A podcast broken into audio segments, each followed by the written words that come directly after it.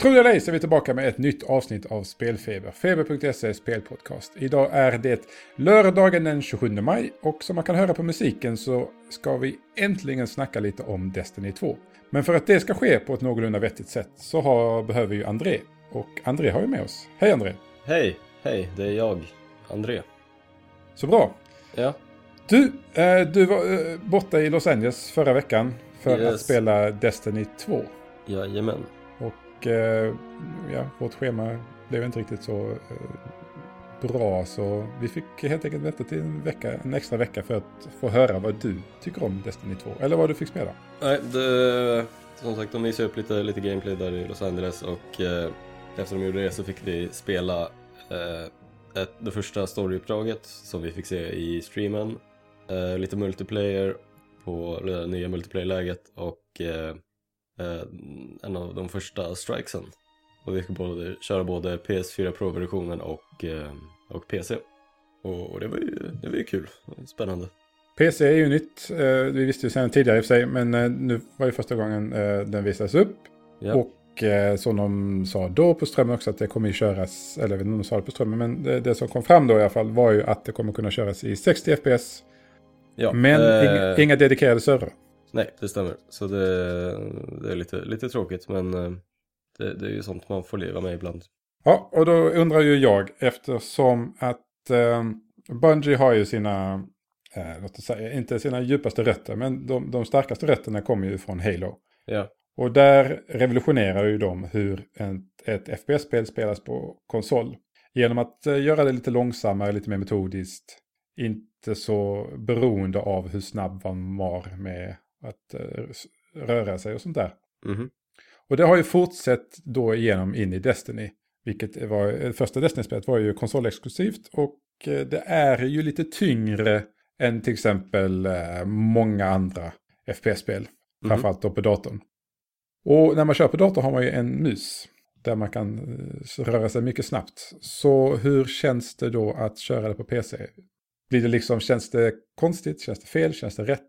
Hur, hur blev det? Nej men det, alltså det, det kändes, eh, det kändes helt, helt rätt faktiskt. Det är ju, även om det är liksom optimerat för, eller så här framtaget för konsol i första hand så är det ju, är det ju fortfarande ett, ett så här, ja, rent FPS. Så eh, det är en ashärlig känsla. Du har ju mycket mer precision när du sitter med musen och du, du vapnen har inte samma tyngd i sig som, eh, i, som när man sitter med en handkontroll. Men du, du får ju ändå ja, mer precision, vilket är helt okej faktiskt. Känns som att eh, Scout Rifles blir lite mer livsfarliga i, på PC-versionen jämfört med konsolen. Mm, så jag antar att man, ja, om man vill man så kan man ju säkert spela med kontroll också på, på PC. Får man ju Ja, men då lär mig åka på så mycket däng alltså. Ja, men om man bara vill köra lite strikes eller något sånt. Ja, jo det är sant, det är sant. Om man bara kör eh, PV, eller så här, PV-lägena så, så funkar det ju garanterat att köra med kontroll. Ja, eh, när vi ändå pratar om PC-versionen. Det, det nämndes ju att eh, det ska vara exklusivt till Battle.net, Battle.net, Blizzards. Yes. Eller Blizzard, Blizzard Launcher som de kallar, fortfarande kallar för eh, Battle.net. Ja, de kallar det på Battle.net för på scenen. Så. Ja, jag blev lite förvirrad där, sen, ja, whatever. Nej men det, det är i alla fall, det kommer finnas i samma butik som eh, Diablo 3, World of Warcraft, Overwatch och ja, alla andra Blizzard-spel.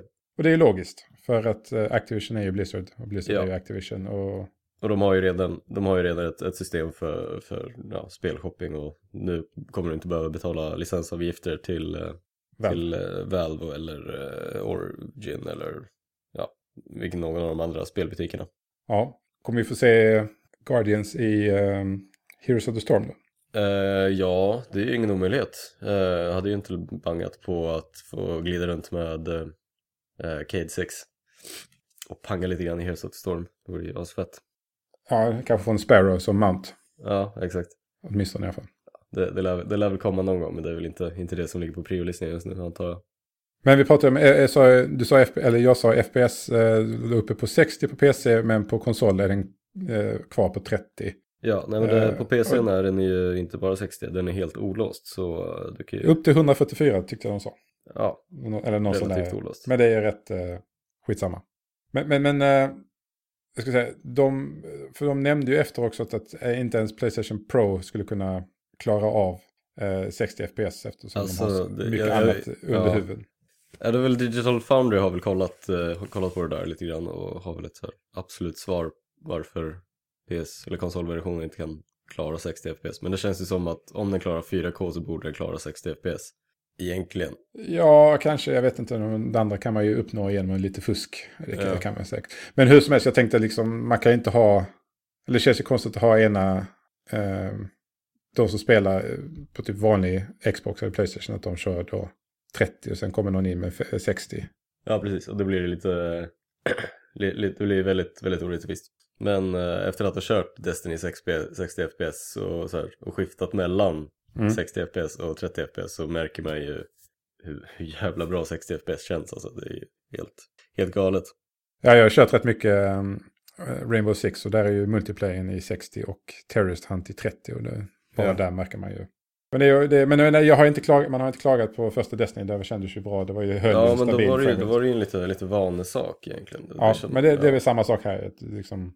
Men eh, det, jag tänkte då att då när Scorpio kommer, vilket då ska vara avsevärt mycket kraftigare, en del kraftigare än vad Ja. Är. Ja, den, de, den kommer inte heller köra 60 tror jag. Nej, garanterat inte för att, Sony lär ju inte tillåta det. nej, just på grund av eh, Activisions samarbete med Sony där. Eh, en av anledningarna, nu ska vi inte skylla allting för Sony, det kanske finns någon annan anledning. Ja. Men, men eh, om de skulle optimera det för Scorpio så känns det som att de inte... Ja, nej, men det kommer väl komma 4K, eh, 4K-upplösning på, på Scorpio också, men eh, ing- inget mer än det liksom. Ja, andra nyheter. eh, Man har ju förändrat vapensystemet lite. Nu har man eh, olika vapenslots. Så har man ju, man har ju fortfarande ett, eller de har ju eh, uppgraderat det där så att eh, de har ju slopat eh, själva, ja, slopat vapensystemet i första och gjort om det lite. Så nu har du, du har fortfarande tre vapenslots men eh, du har eh, typ kinetic-vapen som ja, är alla vapen som inte är så här elemental eh, berikade. Eh, och sen har du ju eh, andra som jag inte kommer ihåg vad det heter. Eh, men där, där finns det ja, flera olika vapen som är elemental berikade. Så de har splittrade i två kategorier. Och sen så har vi typ heavy, heavy vapen. Där du kan ha eh, granater och shotguns och sniper rifles och så vidare. Och det, det, känns ju, det känns ju lite mer logiskt på något sätt. Ja, för nu kan man då alltså ha... Jag förstår det rätt, man kan ha två scout rifles. Eh, ja, det kan man ha. Det gillar jag. Mm. Ja, det, det, det är jävligt nice. Men det, får ju, det är fortfarande uppdelat i olika ja, eh, vit, grön och lila ammo. Så Mm. primary ammo är ju lite mer spares. Men, eh, eller vad säger jag, eh, special. Ja. Gröna är ju lite mer spares. Lila ännu mer då. Ja, lider ännu värre. Men eh, det, det, det kändes, eh, kändes jävligt eh, soft med den, med den ryggen. Det var, kändes som en naturlig utveckling. Jag gillade ju ändå splitten i, i första men det, det här känns mycket mer logiskt att liksom typ sätta shotguns och sniper rifles i, på lila istället för att köra dem i, i vad heter det, i special ammo. Mm. Nej, det, men det, de har ju äh, lagt in lite nya vapentyp också som submachine guns och, och sån här eh, Gatling-kanoner vad det nu var. Så det såg ganska tuff ut. 3D-maskingevär. Ja, jag körde lite med, med submachine guns och de är ju eh, jävligt, eh, ja det är, det är som en klen version av eh, assault rifles. Men det, det funkar ju. Det, Mhm. det, det är ju bra på, på nära, nära håll liksom. Ja, ja, jag är väldigt taggad. Mm. Eh, Vi har ett nytt spelläge också i, i Crucible. Yes, countdown. Och det verkar ju lite mer eller mindre som bomb i Counter-Strike. Eh, ja, mer eller mindre. Det, det, det är liksom, det, det är uppdelat i eh, två lag. Och det är, eh, det är först, den första som har vunnit sex runder vinner hela matchen.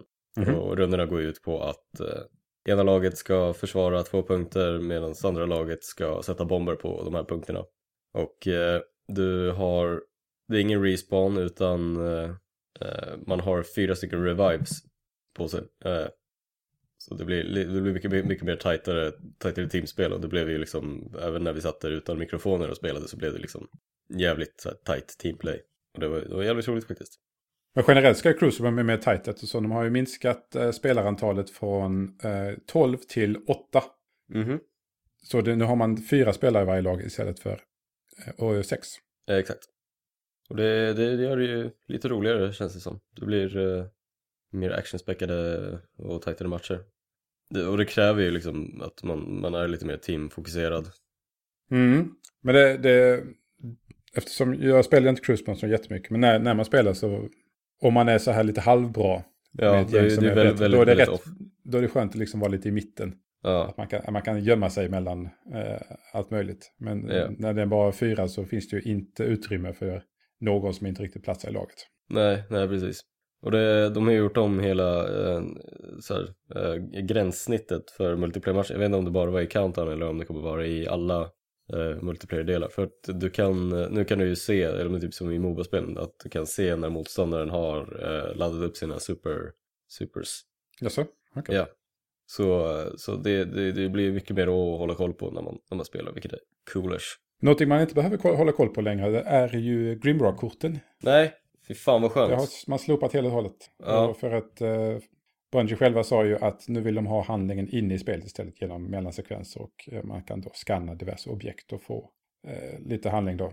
Ja, jag har ju en känsla av att eh, det här var något de ville göra i första spelet men eftersom de typ började om utvecklingen typ ett par år in i utvecklingen så bumpade de in Grimoire-korten vilket var helt vansinnigt. Ja, det, det var ju rätt eh, uppenbart att det var en nödlösning. Ja, Men eh, många av Greenborg-korten var ju faktiskt intressanta. Men det var man ju tvungen att läsa dem. nej precis, ja, det, det, var, det, det, var, det är liksom intressanta grejer och pekar ju på att de, de kan sin shit på Bungie men det, att, att gå ur spelet för att läsa den här skiten det är ju det är, det, är- det är inte värdigt någonstans känner jag. Nej, det blev ju mer en sån här, eh, vad ska man säga, en mätare för att se hur bra någon var på spelet. Eller hur dedikerad någon var till Ja, spelet. precis. Så. Men eh, de, de sa ju, de la ju rätt eh, mycket tid på att prata om att det kommer vara mycket mer mellansekvenser, det kommer vara mycket mer handling, det kommer vara mycket tydligare handling. Eh, märkte du något av det i, när du spelade första uppdraget? Ja, alltså det känns som att första uppdraget är, eh, har typ mer story än vad hela första Destiny hade. Typ. En, en, en smärre överdrift, men det, det, det känns nästan så. Det, de har fått in det så, så jävla bra och det är ju jävligt roligt att se uh, Savala och eh, resten av de här uh, Vanguard-ledarna som faktiskt, ja, Gör någonting. gör någonting än att bara stå i tower och bara degar. Det var ju tendenser till detta i eh, The Taken King. Ja, då fick vi en liten, en liten försmak av, av Destiny 2 nästan. Men eh, det var ju bara en, en cutscene i, i början, men nu är det typ en, en fet cutscene och sen så jävlar action och sen är det lite mer cutscenes. Mm. Ja, taggad, jag är taggad. Mm, Men min största fråga är nog den att vi har snackat att det var, de har förbättrat lite gränssnitt, de har förbättrat eh, lite vapen, eh, handlingen, eh, upp, uppdragen. Men det man gör mest i, i Destiny är ju, man springer runt och typ tar små uppdrag, man grindar. Mhm, Man gör ju såna här, man går ut på patrols.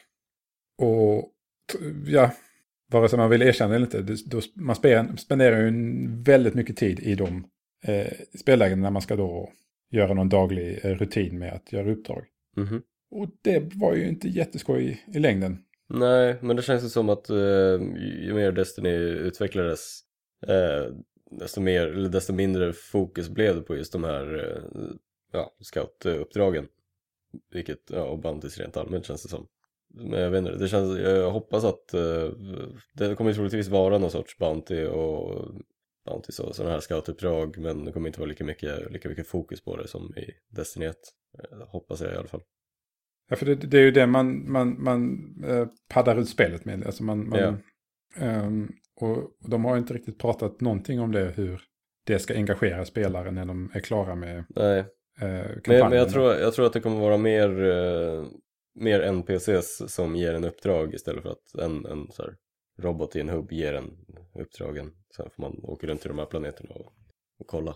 Alltså, kommer du ihåg Destiny när man var tvungen att springa omkring och leta upp spin metals Yes, för att uppgradera någonting och sen japp, fixar de det.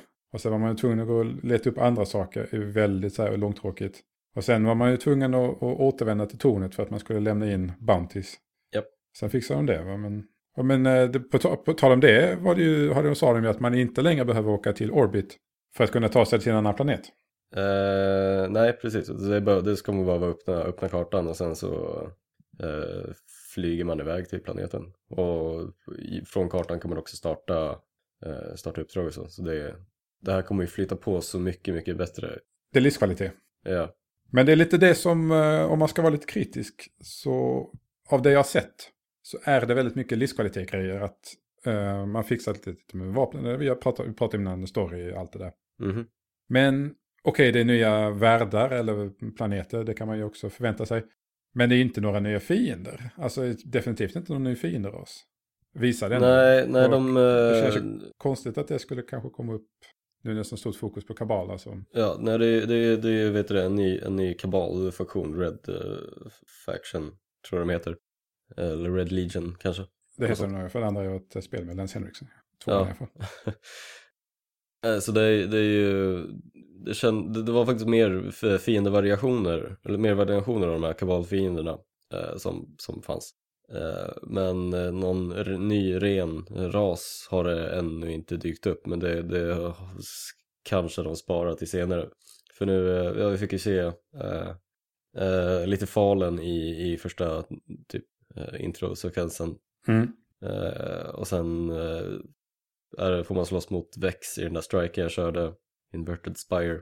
Och sen var det ju Kabal, men de borde ju lägga till någon ny fiende som är lite, lite roligare än eh, de här Taken. Ja, Det flödde kanske. eller hur? Ja, nej, men det är ju fyra, fyra nya planeter, eller ny, tre nya planeter och ett nytt område på jorden. Mm. Så det, det känns som att de borde, de, de har ju möjlighet att, att slänga in någon ny fiende någonstans i alla fall. Och även här livskvalitet, de, man får få en karta. Och på kartan kan man se när event ska ske och man kan lätt, mycket lättare flytta och se var man ska bege sig. Ja, och det finns ju skatt, eh, skattkarta där också, så, så man kan leta efter coola treasures. Så lovade Bungie också att det ska finnas många fler eh, gömda områden, eller dolda områden som man kan undersöka och hitta. Lite som man gjorde på, eh, även det fick man då en liten försmak av i eh, The Taken King. På det här stora rymdskeppet. Ja. Man lite sådana roliga grejer som man kunde göra. Men det, ge- generellt känns det som eh, mer Destiny 2.0 än Destiny 2. Men det är också, då kan man komma in i en längre diskussion om vad, vad betyder en siffra. Va? Ja, nej men det känns absolut, det, det känns ju lite som en, en, en, en, en ordentlig jävla expansion av Destiny 1, men samtidigt eh, men samtidigt är det ju liksom, det, det känns ju ändå som ett, ett nytt spel med tanke på hur mycket content man kommer få vid, när det släpps. Ja, absolut. Det, det, och det här verkar ju vara en... eh, Att de nu går tillbaka, fixat mycket av det som var fel i Destiny, lagt en ny grund och nu kör de liksom. Ja, Och förhoppningsvis, jag hoppas verkligen att de kan leverera eh, nya grejer med jämna mellanrum som inte är Sparrow Racing. Eller sådana här sunkiga Halloween-event. ja, Att det är lite mer substans i grejerna. Och, och, och igen, det här är ju någonting, eh, man betalar ju, ja, vad säger, man betalar 600 kronor för Destiny. Sen behöver du inte betala mer. Så mm. de, de måste hitta något incitament att, att, att eh, det är inte som ett eh, MMO-spel där man betalar varje månad. Även om de säkert skulle Ja. vilja det. Men hur, hur lång tid eh, tog det innan den första expansionen till, till Destiny 1 kom? Var det typ tre fyra månader? Nej, jag tror det var inte det då Destiny släpptes på september och sen dök expansion, eh, The Dark Below upp i typ februari, mars. Var det så? Var det inte, ja, kanske var. Och sen kom House of Wolves inte så långt efter. Sen var det ju Taken King ett år efter. Ja, Ja, det kanske kan vara lite till. Det var, nej, men vänta, det var nog, nog kanske i december som den kom. ja och sen uh, uh, House of Wolves i februari, På, på, vår, på våren där tror jag. Tidig vår. Ja, Vi sitter ju och killgissar utan dess like alltså. Ja, Men, men Det är gött. det, jag, jag vet inte, det, det känns som att eh, det, det kommer ta längre tid mellan expansionerna och jag hoppas att eh, de kommer lägga ner mer tid på dem och jag hoppas att också att eh, Destiny 2 kommer vara så pass färdigt och inte kännas som en betaversion av, av Destiny som Destiny kändes när det släpptes. nej, man hoppas ju. Men eh, någonting som jag saknar som jag inte har sett är, eh, förutom då någon ny eh, ras, är eh, var är min Titan-bubbla? Din Titan-bubbla eh, är borta. Ja, Nej, eller ja, är den det? Den är, det är osäkert. De, de har ju bara visat eh, ja, de här nya klasserna som, eh, ja, som varje, eller de subklasserna som varje klass får. Och eh, sen Titan, så här Fist of Havoc-klassen och eh, Hunters Gunslinger som båda två har ju modifierats lite och vi får se om eh, om eh, kommer att vara, eller hur den tredje Titan-klassen kommer, vara. Om du kommer få tillbaka din bubbla eller hur det blir. Ja, det är viktigt. Det känns som det är en del av min existens i spelet. Ja. Men det känns det som att uh, Blade Dancer inte, inte kommer komma tillbaka. Utan nu är det ju Ark Strider som, som gäller. För Hunters i alla fall. Och uh, Warlock kom den här, den här nya, som jag inte kommer ihåg vad den heter, kommer väl ersätta uh, Sunsinger. Om man, om man får gissa. Ja. Vi får se. E3 ligger om hörnet. Ja. De eh, frågade när, när, de, när de kommer prata mer om, om så här endgame content och det, det, det kunde de inte svara på men mer information kommer senare och så troligtvis betyder det E3 eller senare i sommar. Ja. Men eh, ja, betatest i sommar, det kommer bli fantastiskt. Och ja, förbokar man så får man tillgång till det. Ja. Um, men vi, vi, vi går lite snabbt tillbaka till, till de här klasserna. De har ju ny, nu har man tre förmågor att hålla reda på istället va? Mm. Innan var det granat och eh, typ slå jättehårt. Uh, ja. Men nu, nu är det lite nya bud där. Mm. Så nu är det ju uh, en till sak att hålla reda på. Och det är uh, som man kommer åt genom att hålla ner uh, ducka-knappen. Mm. och av de som jag testade så på Huntern så är det, eller på Gunslinger Hunter så är det att man ja, dashar, typ gör en shadow dash eller vad det heter. Ja. och eh, Titans drog upp en, en, en mur framför sig. Mm, den ser spännande ut. Den, den var jävligt nice. Som Gears of War-mur. Ja, exakt. Eh, och sen eh, Warlock eh, drog upp ett ja, litet område som fungerade, vet de här typ Darkness-områdena i, i Tekken King. Mm. Med ringarna. Att de, de typ nerfar fiender som går in i dem och buffar eh, ja, dina kamrater. Ja, det gillar jag också. Lite mer, lite mer support eh, variant. Ja. Ja. Uh, och uh, ja, det finns inte mycket mer att säga än att december, september, den åttonde eller sjunde, vad var det nu? Sjätte? Ja, åttonde. Åttonde, åttonde september. det, det... Kom, kommer det till PS, PS4 och Xbox One och PC-versionen har fortfarande ingen releasedatum. Mm. Menyerna står dock likadana ut, så jag. Det är fortfarande att man ska styra runt en markör på skärmen och flytta omkring. Mm, ja, det stämmer. Nu har de inte riktigt eh, moderniserat eller vad man ska säga. Nej, nej. Men det funkar relativt bra så, ja, får man säga. Jag kan tänka mig på PC funkar det ännu bättre. Ja, precis. Något annat man behöver säga? Var det en rolig strike? Uh, ja, det var, det var en rolig strike. Det var ju, det känns som att det, det är mycket så här, fetare rent grafiskt. Det är ju liksom, ja men du vet skillnaden mellan uh, spel, eller Destiny innan Tekken King kom, då var det, då var det ganska platt eftersom det, var, det var tvungen att utveckla till PS3 eh, också. PS3 också, men nu är det ju verkligen, man märker att det, det är fullhjärtat till Next Gen, utvecklat till Next Gen konsoler. Så ja, det är. Striken kändes ju som en light raid i princip. Mm. Och det, det var ju, det var jävligt fett faktiskt. Det var Rise of Iron som var det första när man dumpade. Ja, ja det kanske var. Ja. Hur som helst, eh, en sista grej som jag hade helt glömt att prata om. Det var ju det här med att eh, guided, eh, guided någonting, kallar de det. Um, ja, hela... De, de har ju jobbat skitmycket på liksom så här, för att fixa så här, community-grejer. De har ju uh, gjort, skapat möjligheten att skapa klaner i spelet och klansidor och göra feta emblem och, och hela köret. Och uh, sen så har du nu det här guided uh, Guided Games heter det? Guided Games kanske heter. Sånt där vi borde hålla koll på. Nej, som, som gör att eh, vanliga spelare som inte är med, har, någon med i någon klan eller någon med, har en grupp eller har en samling vänner som också spelar så har de också möjlighet att uppleva eh, raidsen och nightfall-grejerna. För då kan du, du kan så aktivera det på din klan och sen kan en utomstående spelare eh, välja den där guided games-grejen.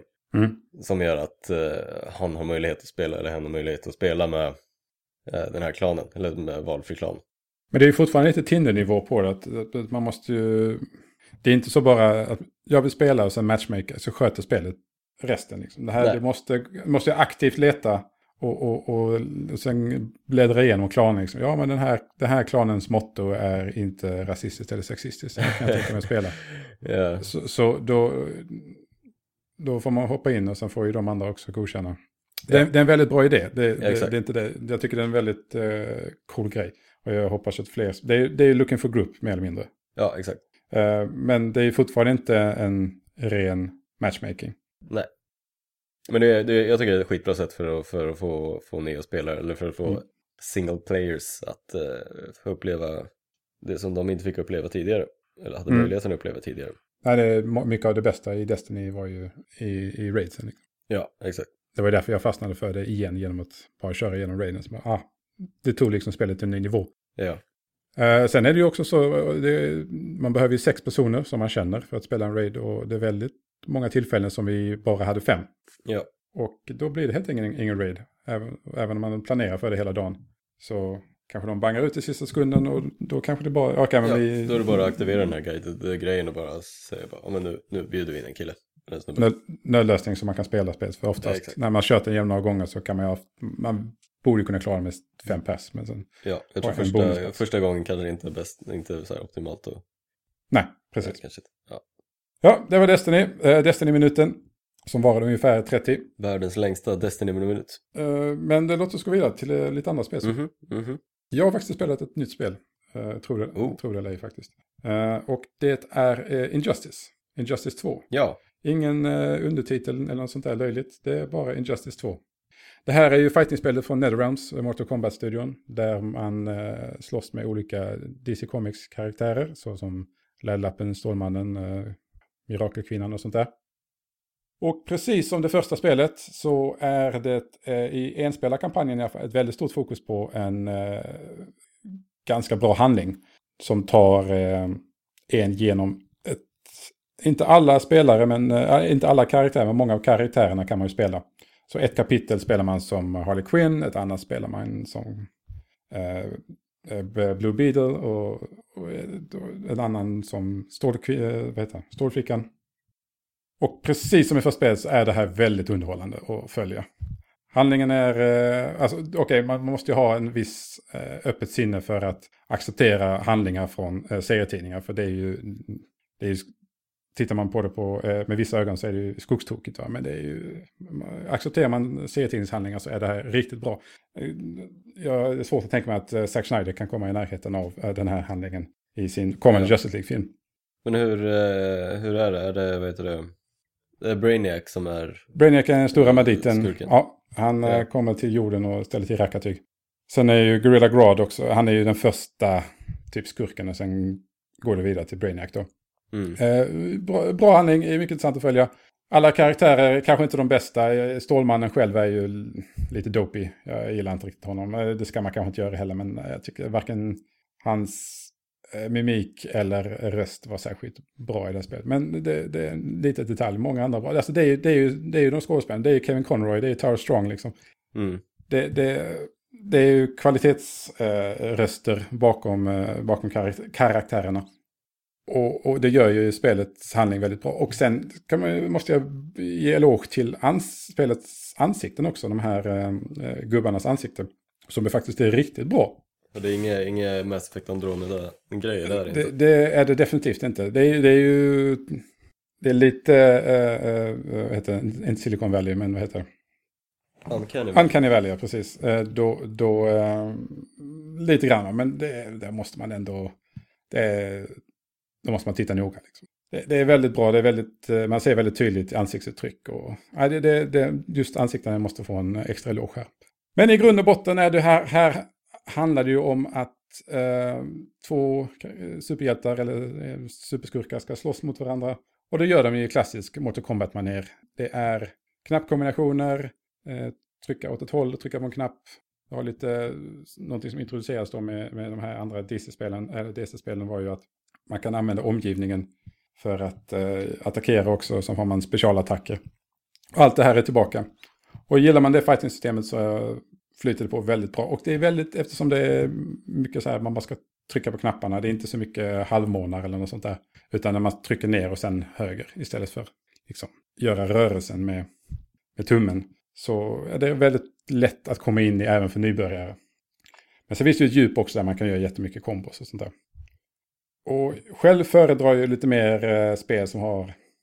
Jag känner inte riktigt att det här har... Det kan vara att jag, att jag är dålig på det också. Eller så dålig är jag inte, men jag är inte så van med. Men det, jag saknar lite flödet som kanske finns i Street Fighter och framförallt då tecken.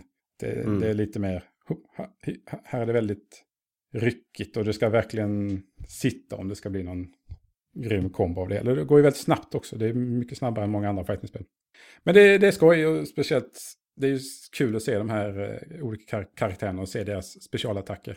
Som är, alltså de är skogstokiga. Och väldigt underhållande. Hur är det, hur är det med nya armor-systemet? För det är väl en, mm. liksom, the shit i spelet. Ja, en stor grej av eh, spelet är ju att man får loot efter eh, varje match. Eh, och det är både story-matcher och... Eh, I storyn får man nog efter varje kapitel. Eh, okay. Men annars får man ju loot när man spelar spelet. Och det kan man ju få via lootboxes eller man får det bara rakt upp och ner. Och det här är ju då form av, looten man får det är, man får kanske en eh, tiara till mirakelkvinnan som man då sätter på henne så får hon plus tre i någon stat. Så man kan göra sin, sin karaktär väldigt stark genom att samla på sig sån här loot och, och sätta rustning på en. Det kan ju skapa lite obalans. Eh, men båda personer som spelar måste ju godkänna att eh, sådana här extra föremål används innan matchen. Okej, okay, så det går och, och det finns två separata multiplayer-lägen i princip? Där ja, precis. Det, man måste, båda måste godkänna att eh, det här ska, de här får användas. Ja, men det, det är bra. Och jag antar att det finns någon sorts armor rating som, som man kan matcha med, med någon annan som är samma armor rating. Ja, det finns säkert. Men det finns också att du får ju Epic, eller inte Epic, men det är Legendary. Alltså ja. det är färgkodade grejer också. Så.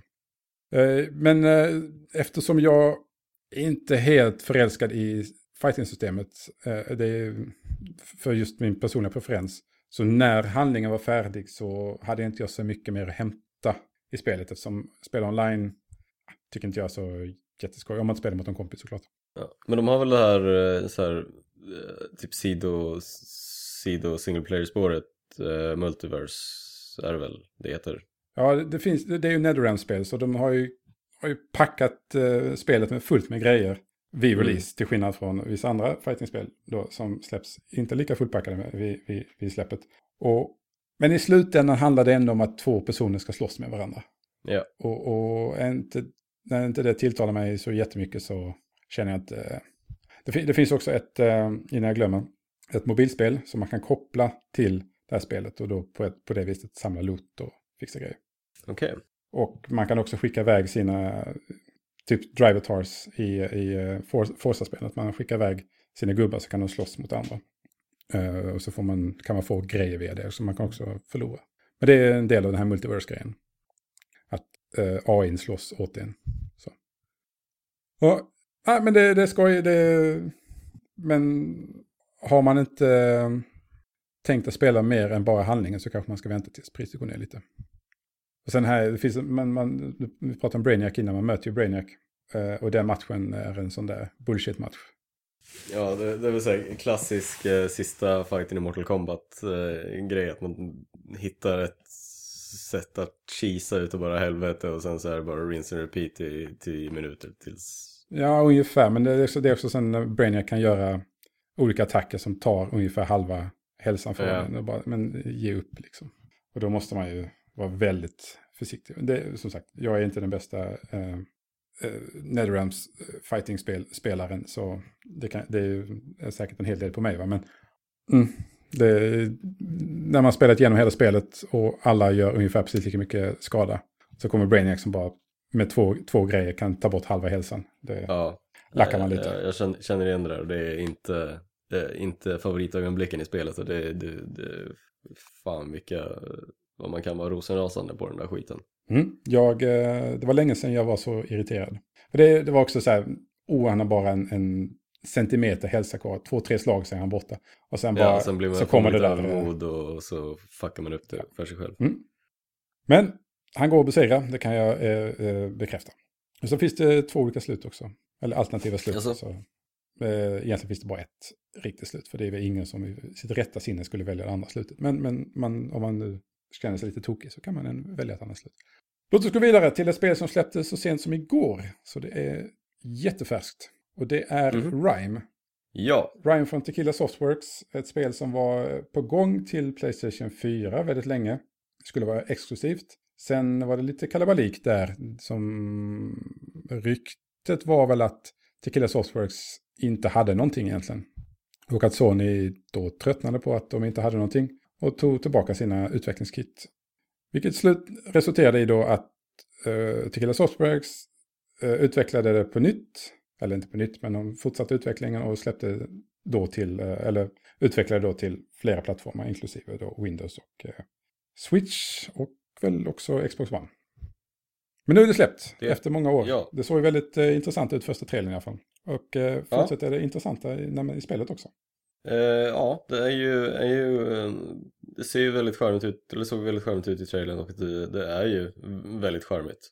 Det är ju, eh, vad ska man säga, tredje persons eh, äventyrs puzzle spel i princip. Så det är ju allmänt härligt. Springer runt på en ö som en liten pojke som har, vaknar på en strand och sen så springer man efter en typ räv för tillfället. Jag gör i alla fall och försöker lista ut hur jag tar mig till eh, nästa område. Så det är hög, störst fokus på pussel, man, hur tar mig härifrån dit eller? Eh, ja, precis. Så det är ju ja, väldigt, väldigt mycket pussel man måste lösa. Nu det är väldigt mycket så här perspektiv eh, eh pusslande. Allt, mm -hmm. så här, man måste linea upp saker och, och sen så ska man aktivera saker med sin röst. Eh, och för det behöver man ja, använda olika objekt som amplifierar ens röst så man kan få så här bredare aktiveringsradie och så vidare. Men när, när, det, när det visades första gången var det många som eh, typ nämnde Ico som eh, ja, jämförelse. Exakt. Är, det, är det rättfärdigat? Det, eller? Jag, jag, tycker det, det, är en väldigt eh, en, en rättvis jämförelse. Utan tvekan. För att det, det är väldigt, ja, det, det är ungefär snarlika eh, pusselgrejer som du måste eh, hålla på med. Men finns det några actiondelar också där man ska slåss eller det, man ska undvika fiender eller finns det några fiender? Det är en bra fråga. Eh, så långt har inte jag kommit än så just nu är det bara mest pusselpillande men eh, fiender borde ju i alla fall finnas. Ja, det har ju visat någon sån här stor eh, jättefågel som attackerar en men jag tänkte mer ja. på, på de här, eh, några så här små grejer som man måste tänka på. Men det mm. får vi väl ta reda på vid ett senare tillfälle då. Eh, exakt, så jag får komma med ytterligare en rapport eh, nästa vecka möjligtvis. Initiala intryck är eh, positiva, låter det som. Väldigt positiva. Jag, jag tycker det, det, det, det är ju skithärligt, ashärlig stämning. Och det, det känns som ett jävligt ja, lugnt spel. Det är inte så här fullt ös som, som andra spel. Utan det, det, det känns som en lite så här mini semesterspel lite grann. Det låter bra. Mm. Ja, då så. Då tycker jag att vi går vidare och pratar lite om eh, veckans nyheter. Så, veckans nyheter. Låt oss börja med det som kanske är den minst förvånande nyheten och det som vi har väntat på kanske, i alla fall sen spelet eh, offentliggjordes. Det är att eh, Red Dead Redemption 2 inte kommer släppas i år. Jag har, eh, jag har mitt förvånade face. Mm, jag ser det. Just nu. Ja, det var ju tänkt att det skulle släppas nu under uh, hösten. Men i veckan så meddelade uh, Rockstar att nej, det kommer inte hända. Det kommer släppas under andra kvartalet 2018, så tidigast första april. Ja, så eh, jag, jag drar en vild gissning och säger i slutet av maj, precis som typ alla andra stora eh, Rockstar-releaser sen typ en halv miljard år tillbaka. Eller sen i alla fall ett par år tillbaka. Ja, nej men det är väl lika bra att vänta. Jag menar det, det, väl, det måste ju bli bra. Så. Ja, men då bjussar du på lite, lite nya skärmdumpar så... Ja, det ser, det ser riktigt bra ut. Alltså. Ja. Sen på tal om Rockstar, de, eh, i veckan meddelade de också att de har sålt, eller skeppat, ja, det är väl mer eller mindre samma sak i detta fall, 80 miljoner exemplar av Grand Theft, Grand Theft Auto 5. Det är... det är, det är väldigt många. Ja, alltså jag är fortfarande imponerad. När släpptes det egentligen? Det var 2000... Var det 2014? Specialversionen var nog det, ja. Alltså... Eh...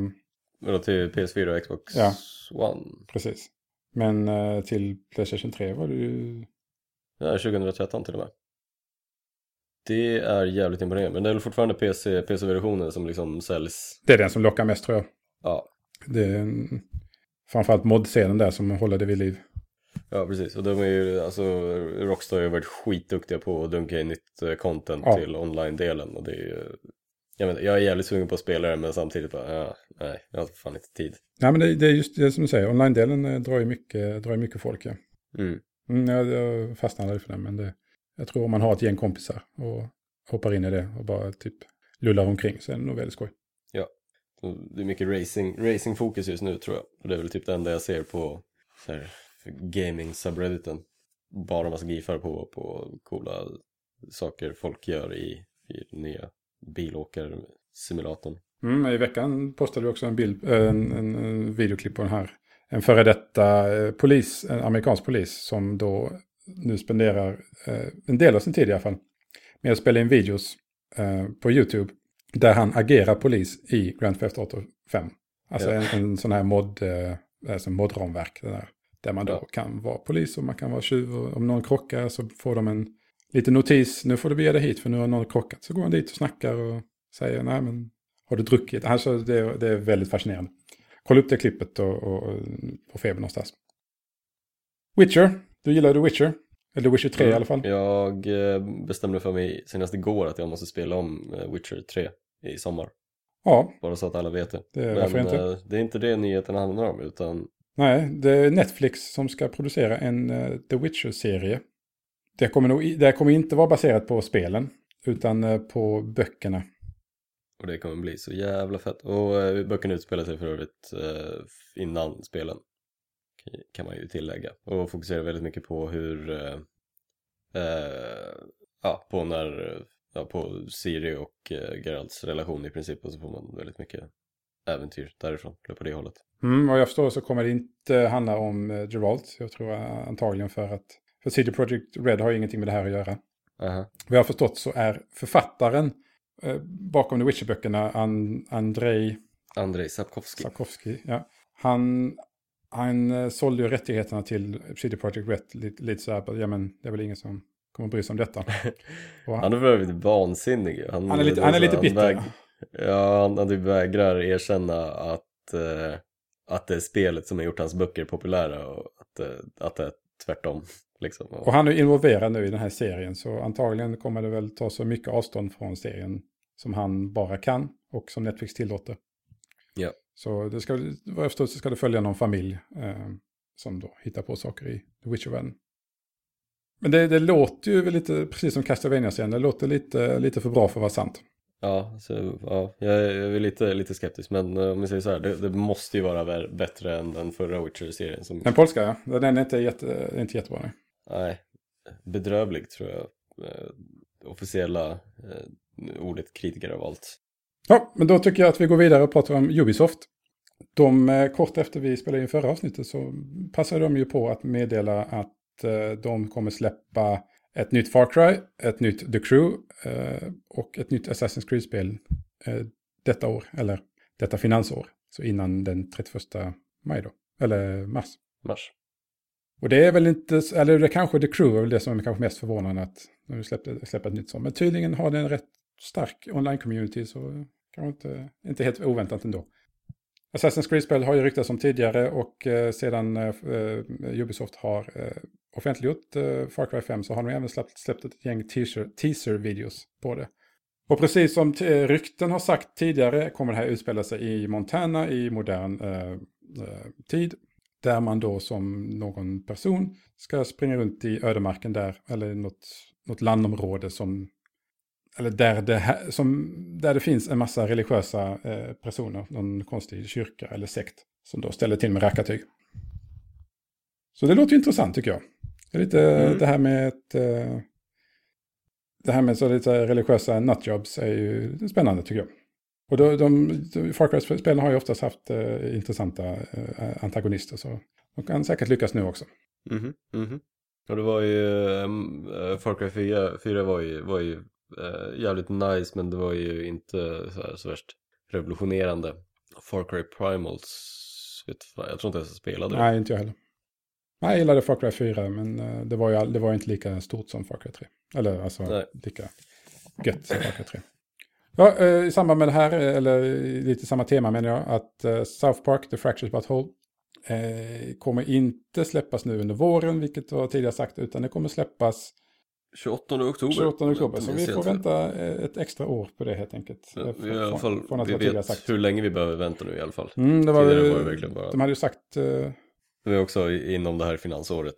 Mm, men de hade ju sagt också att det skulle släppas, när de pratade om det först, att det skulle släppas under förra hösten. Men det blir Ja. den här hösten istället. Men det, ja. Det ser vi fram emot. Det kommer bli nice. Mm. Förra spelet var väldigt underhållande tyckte jag. Uh, Rabbids, Ubisoft. Det, det, allt mer talar för att det här är på riktigt. Nu idag, eller inte idag, i veckan läcktes det lite sådana här presentationsbilder för spelet. Som kan ju vara fejkade men det ser inte särskilt eh, så alldeles, för- alldeles för professionell ut. Här handlar det ju om då att uh, Rabbits och Mario ska typ göra saker tillsammans. I någon form av rollspel, action-rollspel-variant. Så det kommer inte vara några så här, till, som tidigare Ra- Rabbids-spelen, att det kommer vara lite WarioWare Jag tror det kommer vara en blandning av allting. De säger att det var Ja. presentationen så typ 60 eller 70 procent action och sen 30 eller 40 procent eh, rollspel. Så. Ja, ja. Eh, någon gång under årets tredje kvartal tror jag att det ska släppas. Till Switch. Jag är eh, inte intresserad men jag är väldigt nyfiken. Att säga så. Ja, jag, nej, jag, jag, jag bom, passa på den faktiskt. På tal om passa, det, Square Enix passade på Hitman. De dumpade ju IO Interactive, den danska spelstudion bakom Hitman-spelen. Det pratade vi om förra gången. Men eh, i veckan kom det fram att eh, IO Interactive har fått eh, avskeda folk. Antagligen på grund av detta beskedet och att Square Enix släppte dem. Eh, de säger att det är för att eh, de är tvungna att reducera antalet anställda i studien för att eh, vara bättre utrustad för framtida projekt. Så de kunde väl inte hålla alla anställda på igång när man inte riktigt vet hur framtiden ser ut. Vilket ju är Mhm. normalt. Tråkigt för de som var tvungna att lämna sitt jobb där. För det är väl säkert ganska kul att jobba på Hitman ska jag tro. Ja, jag hoppas att det går bra. Men hur, eh, vad tror du kommer hända med IO nu? Kommer de fortsätta pilla med Hitman eller kommer de? De har ju fått, eh, för Square Enix eh, avskrev ju en massa pengar som de här redan hade investerat i den andra säsongen. Ja, Så antagligen sitter de väl en, eh, på en del av de pengarna. Men den, den måste ju räcka så kanske därför de var tvungna att banta. Jag, jag, sagt, jag kan inget om spelutveckling eller hur man hanterar pengar. än en gång sitter vi och killgissar. Ja. Så... ja, tråkigt. Men jag, jag hoppas... Hitman handlar liksom... Det, det, det, är ett, det, är ett, det är en känd speltitel. Den är ju nischad men den har ju ändå en del fans. Och framförallt eftersom det senaste spelet har fått så mycket beröm. Både kritiskt och av, av de som faktiskt spelade det. Så känns det som att någon kanske borde plocka upp den. Nordic Game kanske? Eller THQ Nordic heter de kanske nu för tiden. Ja, De bangar aldrig köpa upp grejer. speciellt inte mm, bra spel. Så länge de eh, får behålla Hitman så är det väl... Ja, för Square Enix äger inte rättigheterna till Hitman, det är fortfarande... Ja, det vet jag inte, men jag, jag skulle tänka mig om man vill sälja av IO Interactive så vill man ju nog att de eh, behåller, alltså Hitman följer med. Att, alltså de som köper vill nog säkert ha Hitman, de vill ju inte ha IO, eller de vill, vill ju ha in IO Interactive med Hitman. Ja, Så. En annan europeisk spelstudio är eh, Dot, Dotnod, fast med stora bokstäver. De ligger bakom Life is Strange, som blir väldigt uppskattat av många, framförallt av då eh, eh, vår kollega Emmy. I veckan meddelade de att Life of Strange 2 kommer komma, men mycket mer än så sa de inte. Så gillar man Life is Strange så har man då ett, eh, ett antagligen flera kapitel Life is Strange att se fram emot. När det väl släpps, det vet man inte. Så, låt oss eh, avsluta det här genom att säga att vi vill tacka för oss för den här gången. Vill man ställa någon fråga eller ventilera något annat vettigt så kan man göra det mejla, genom att mejla spelfeber.feber.se. Oss alla hittar man på sociala medier eh, och såklart på feber.se. Så, till nästa gång, simma lugnt och hej då! tja då!